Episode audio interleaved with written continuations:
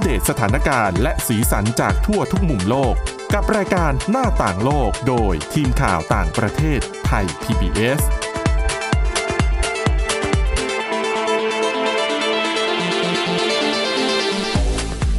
สวัสดีค่ะคุณผู้ฟังต้อนรับเข้าสู่รายการหน้าต่างโลกค่ะ วันนี้นะคะพวกเราจากทีมข่าวต่างประเทศค่ะ ยังคงมีเรื่องราวข่าวสารที่น่าสนใจมาเล่าให้ฟังนะคะสำหรับวันนี้ค่ะ พบกับคุณทิพย์ตะวันธีรนัยพงศ์คุณจารุพรโอภาสรัฐ และดิฉันสาวรักษ์จากวิวัฒนากุลค่ะ สวัสดีค่ะ สวัสดีค่ะ ค่ะก็เดี๋ยววันนี้จะมีเรื่องราวเกี่ยวกับโควิด -19 นะคะ เป็นปัญหาที่เกิดขึ้นเชื่อว่าน่าจะเกิดขึ้นในหลายๆ ประเทศแหละ แต่ว่าเดี๋ยว ค่ะ วันนี้ค่ะคุณจารุพรจะหยิบยกปัญหา เรื่องของช่องว่างด้านการศึกษาที่เกิดขึ้นในสหรัฐอเมริกา จากการระบาดของโควิด -19 นะคะ แต่ว่าเรื่องแรกค่ะ เรามาดูบททดสอบความแข็งแรงของร่างกายกันแบบง่าย ๆ ไม่ต้องเสียสตางค์นะคะ แต่บอกไว้ก่อน แต่ถ้าใครแบบทำตามแบบทดสอบที่ว่านี้ไม่ได้ก็อย่าเพิ่งกกตกใจไป ค่ะ นะเอามาเล่าให้ฟัง ก็คือว่ามีทีมนักวิทยาศาสตร์จากหลายชาติเลยนะคะ เขาตีพิมพ์ผลการวิจัยล่าสุดค่ะ ในวารสารเวชศาสตร์การกีฬาของอังกฤษนะคะ เป็นนักวิทยาศาสตร์จากสหรัฐอเมริกา สหราชอาณาจักรออสเตรเลีย ฟินแลนด์แล้วก็บราซิลค่ะ เขาสรุปอย่างนี้ก็คือว่ามันจะมีบททดสอบทางร่างกายอยู่แบบหนึ่งนะคะ ให้ลองทำดูเขาบอกว่าถ้าใครทำไม่ได้เนี่ย แสดงว่าคุณมีโอกาสสูงที่จะเสียชีวิตภายใน 10 ปี ตุ้มตุ้มต่อมต่อม เขาพูด น่ากลัวมากเลยนะคะ ค่ะ แต่ว่าอันนี้มันเป็นผลการทดสอบเบื้องต้นของคนเพียงแค่ประเทศเดียว ซึ่งมันไม่ได้ครอบคลุมทั้งโลกไง คือจริงๆเนี่ย ถ้าสมมติว่าใครลองทำแล้วทำไม่ได้เนี่ย ไม่แน่อาจจะไปตรวจสุขภาพนะ แล้วก็อาจจะใช้ช่วงนี้ถือโอกาสเนี้ยฟิตร่างกาย อ่าค่ะ ให้แข็งแรง แล้วก็ ค่ะ มาประเมินตัวเองซะว่า อืม ตัวเองอะมีสุขภาพปัญหาสุขภาพอะไรหรือเปล่า อ่ะ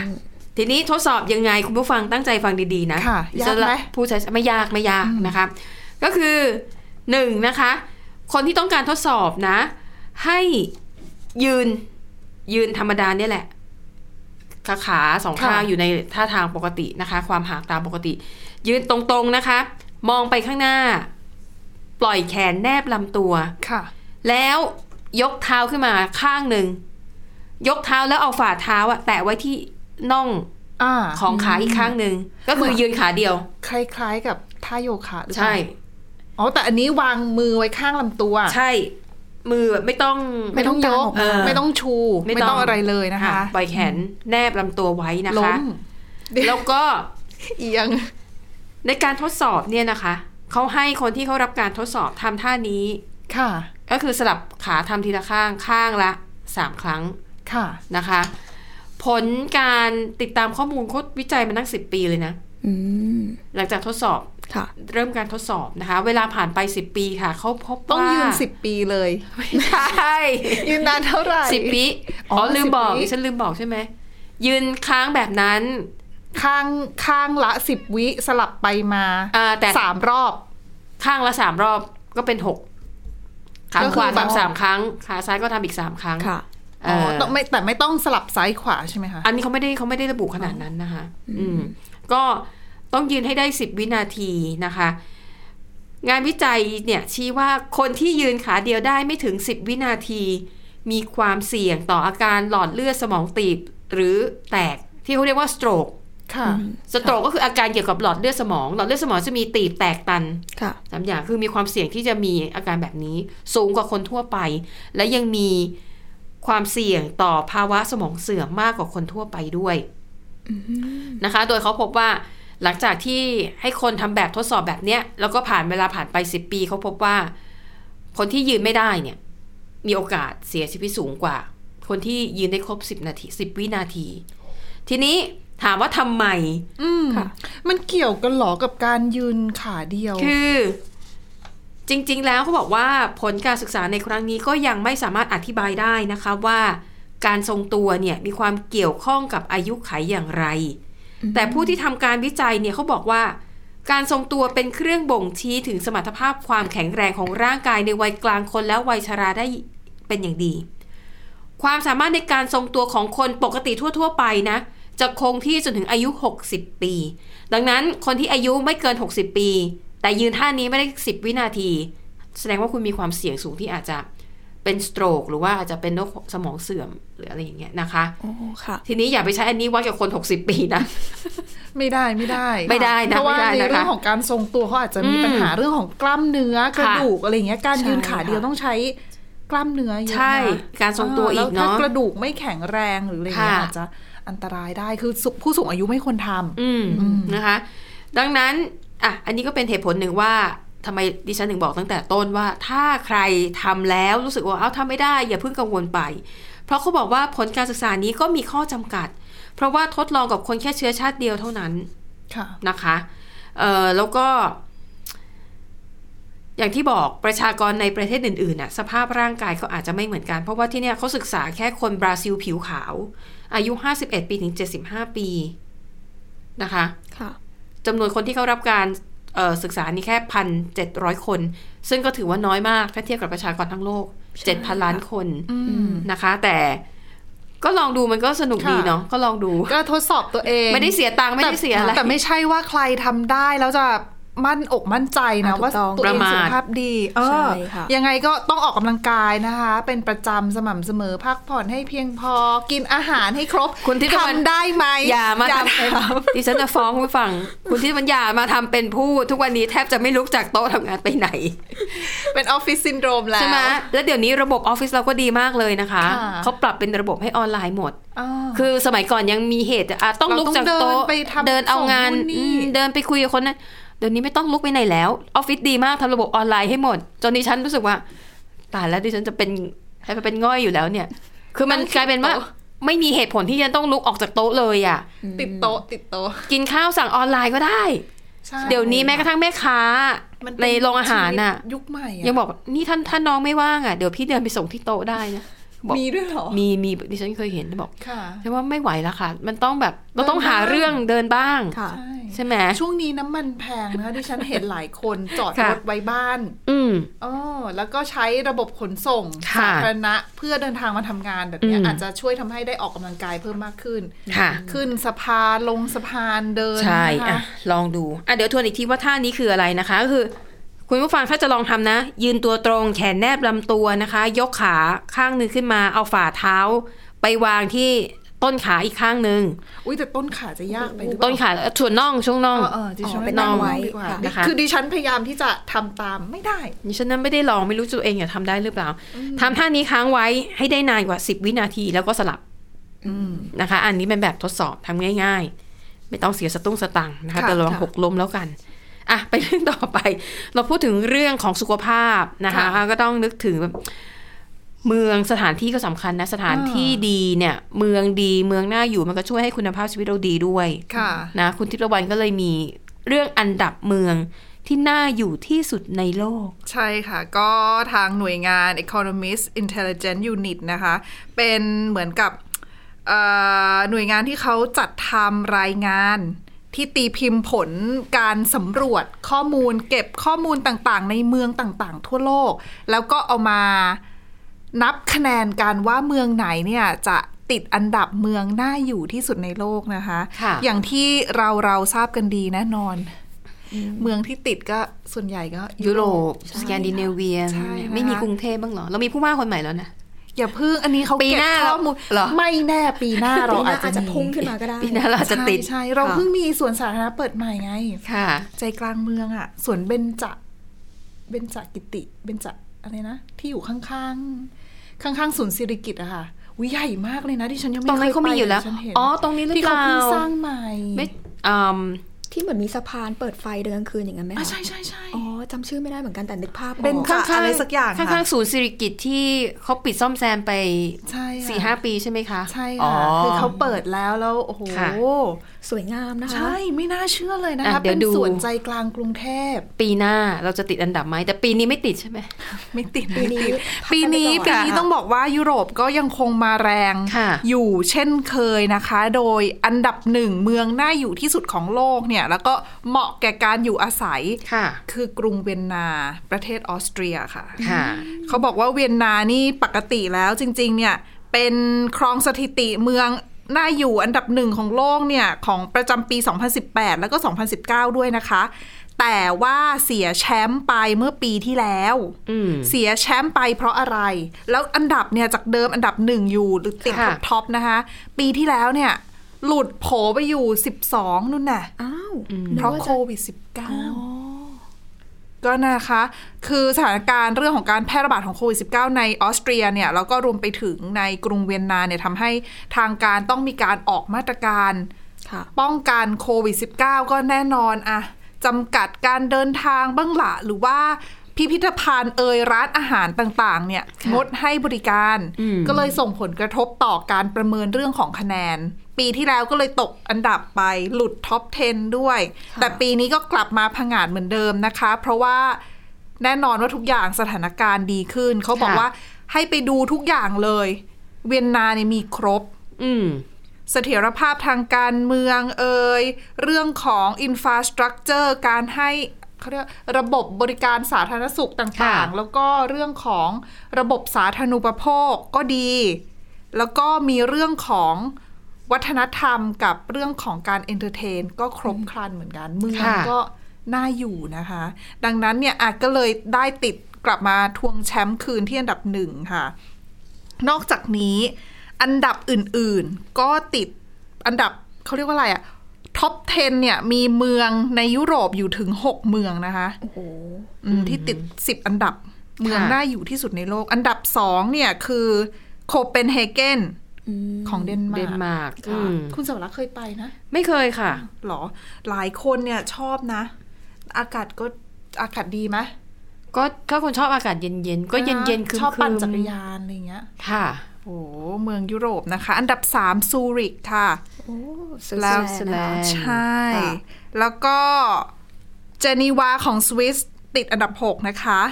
เยอรมนีแฟรงก์เฟิร์ตอันดับ 7 แล้วก็อัมสเตอร์ดัมของเนเธอร์แลนด์อันดับ 9 มีทั้งหมด 6 เมืองที่ติดท็อป 10 นะคะ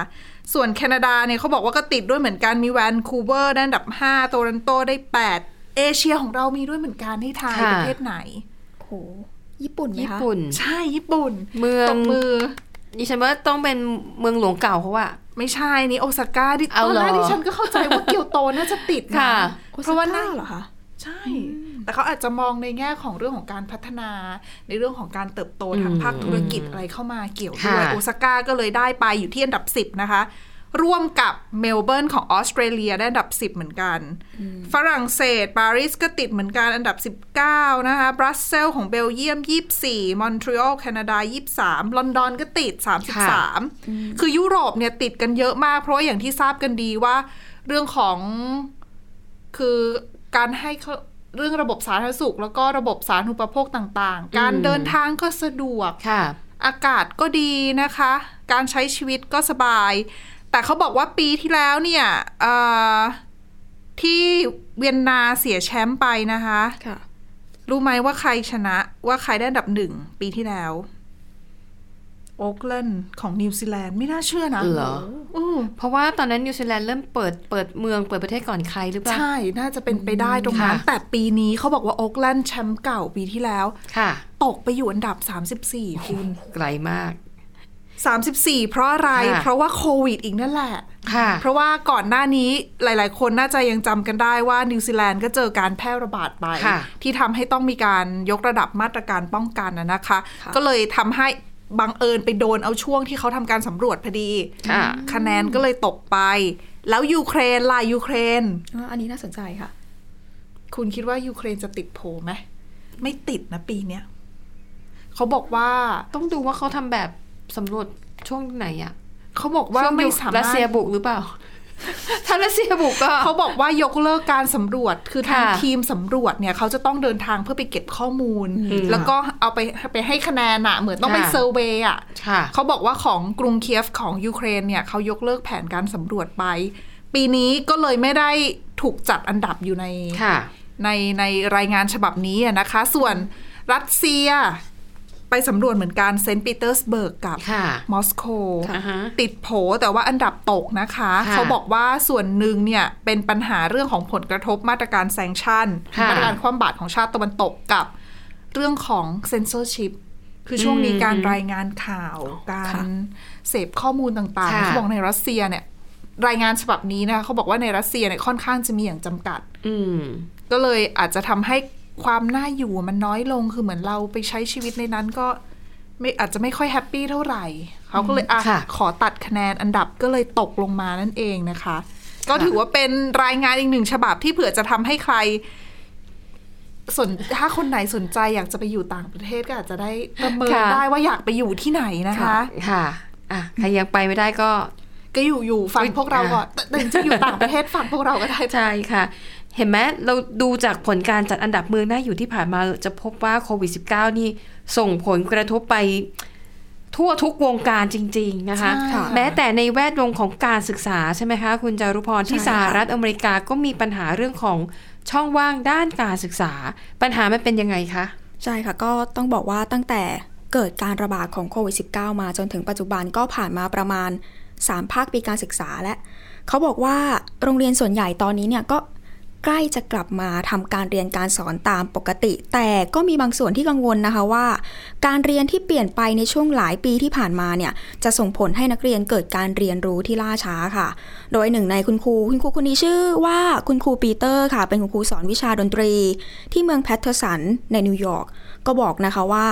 ตั้งแต่เมื่อต้นปีที่ผ่านมาเนี่ยอัตราความล้มเหลวด้านการศึกษาของนักเรียน ถือว่าอยู่ในสถานะที่ย่ำแย่ค่ะ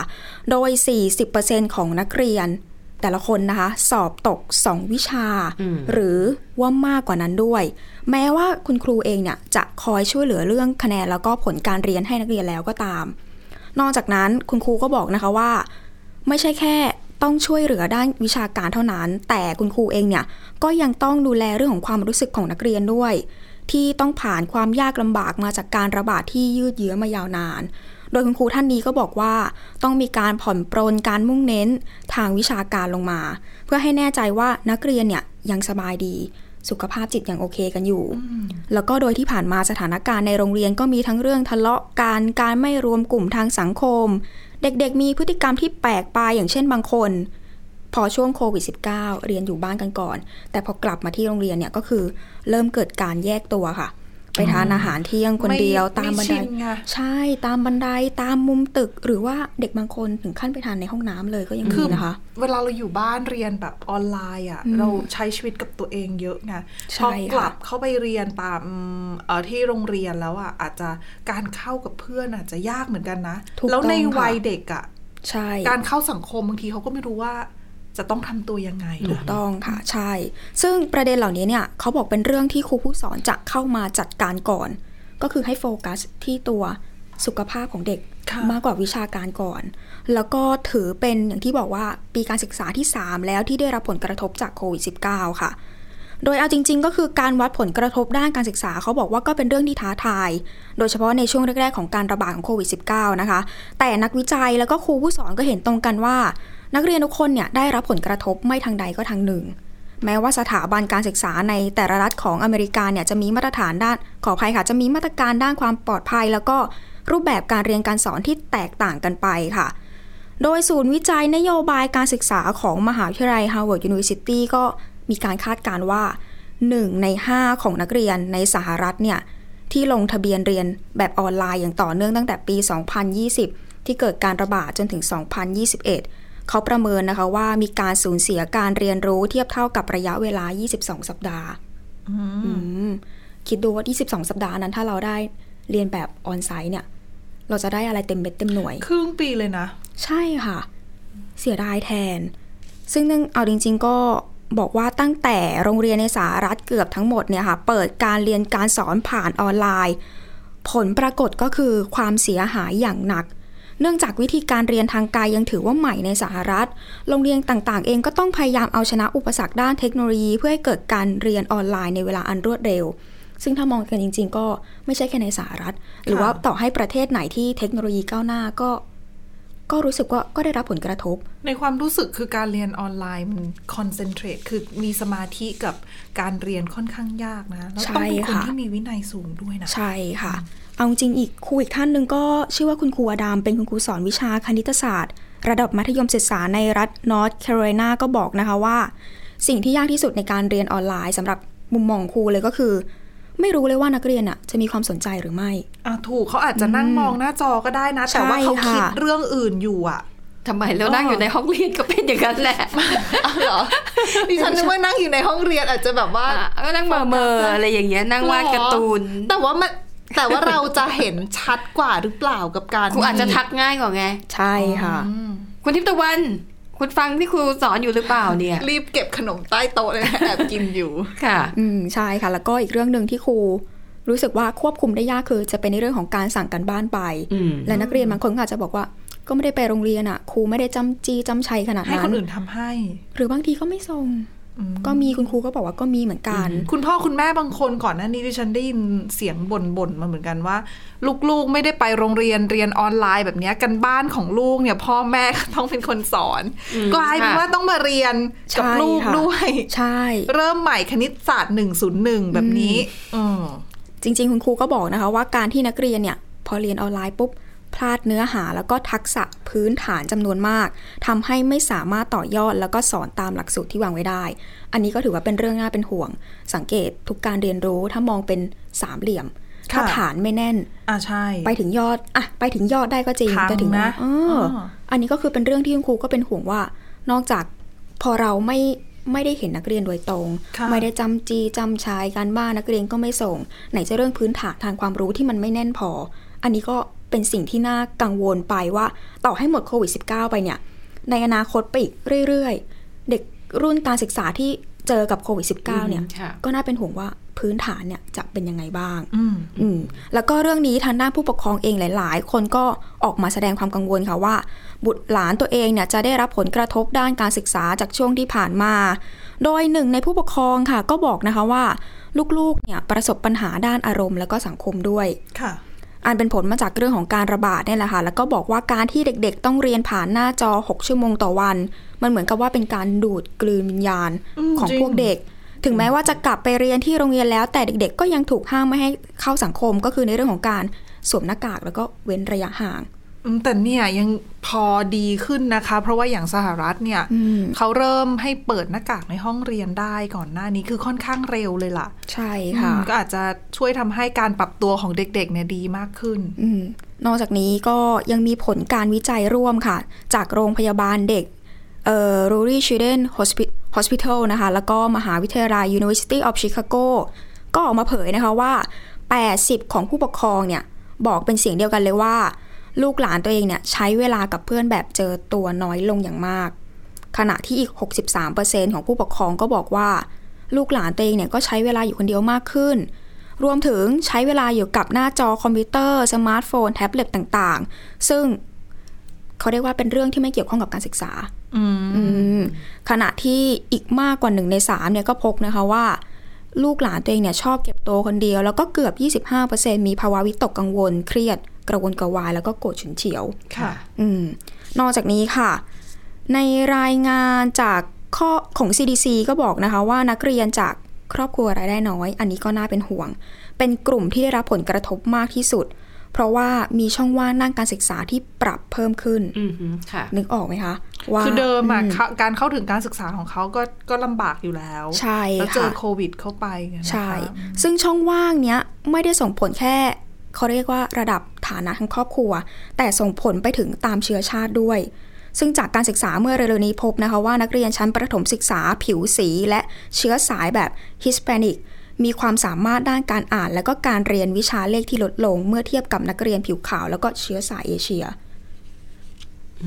ทั้งๆที่เรื่องของการศึกษาจริงๆมันก็ไม่ใช่เรื่องที่น่าจะแบ่งแยกอะไรขนาดนั้น แต่จริงๆ ก็นักการศึกษาก็มองนะคะ ว่าการมีส่วนร่วมของผู้ปกครองเองก็มีผลต่อการเรียนทางไกล แต่คุณครูท่านหนึ่งก็บอกว่าในช่วงล็อกดาวน์ถ้ามีสมาชิกครอบครัวคอยดูแลเด็กขณะเรียนออนไลน์ และตรวจสอบว่าเด็กๆทำการบ้านตามที่มอบหมายหรือไม่ เด็กๆ ก็คงไม่พลาดเรื่องการเรียนไปมากนัก แต่เด็กที่ไม่มีคนที่คอยดูอย่างใกล้ชิดจะเป็นกลุ่มที่มีปัญหาเรื่องการเรียนที่ล่าช้า อืม อันนี้ ค่ะ ก็ปฏิเสธไม่ได้ และที่สำคัญก็คือ อ่านไปอ่านมาดิฉันก็รู้สึกว่า มันก็เหมือนกับเกิดในบ้านเราเหมือนกัน ค่ะ ไม่ใช่แค่ที่ในสหรัฐในเรื่องของโควิดที่ส่งผลกระทบด้านการศึกษานะคะ อืมเป็นวงกว้างไปทั่วโลกเลยอะนะ ใช่ค่ะ ค่ะอ่ะแล้วนี่ก็คือเรื่องราวนะคะแล้วปัญหาส่วนหนึ่งที่เกิดจากการระบาดของโควิด -19 แม้สถานการณ์จะเริ่มดีขึ้นแต่ว่าความเสียหายอ่ะ มันก็ยังคงอยู่นะคะ ค่ะ อ่ะและทั้งหมดนี้คือเรื่องราวจากรายการหน้าต่างโลกขอบคุณคุณผู้ฟังสำหรับการติดตามค่ะ เราสามคนและทีมงานลาไปก่อนพบกันใหม่ตอนหน้า สวัสดีค่ะ สวัสดีค่ะ สวัสดีค่ะ Thai PBS podcast. View the world via the voice.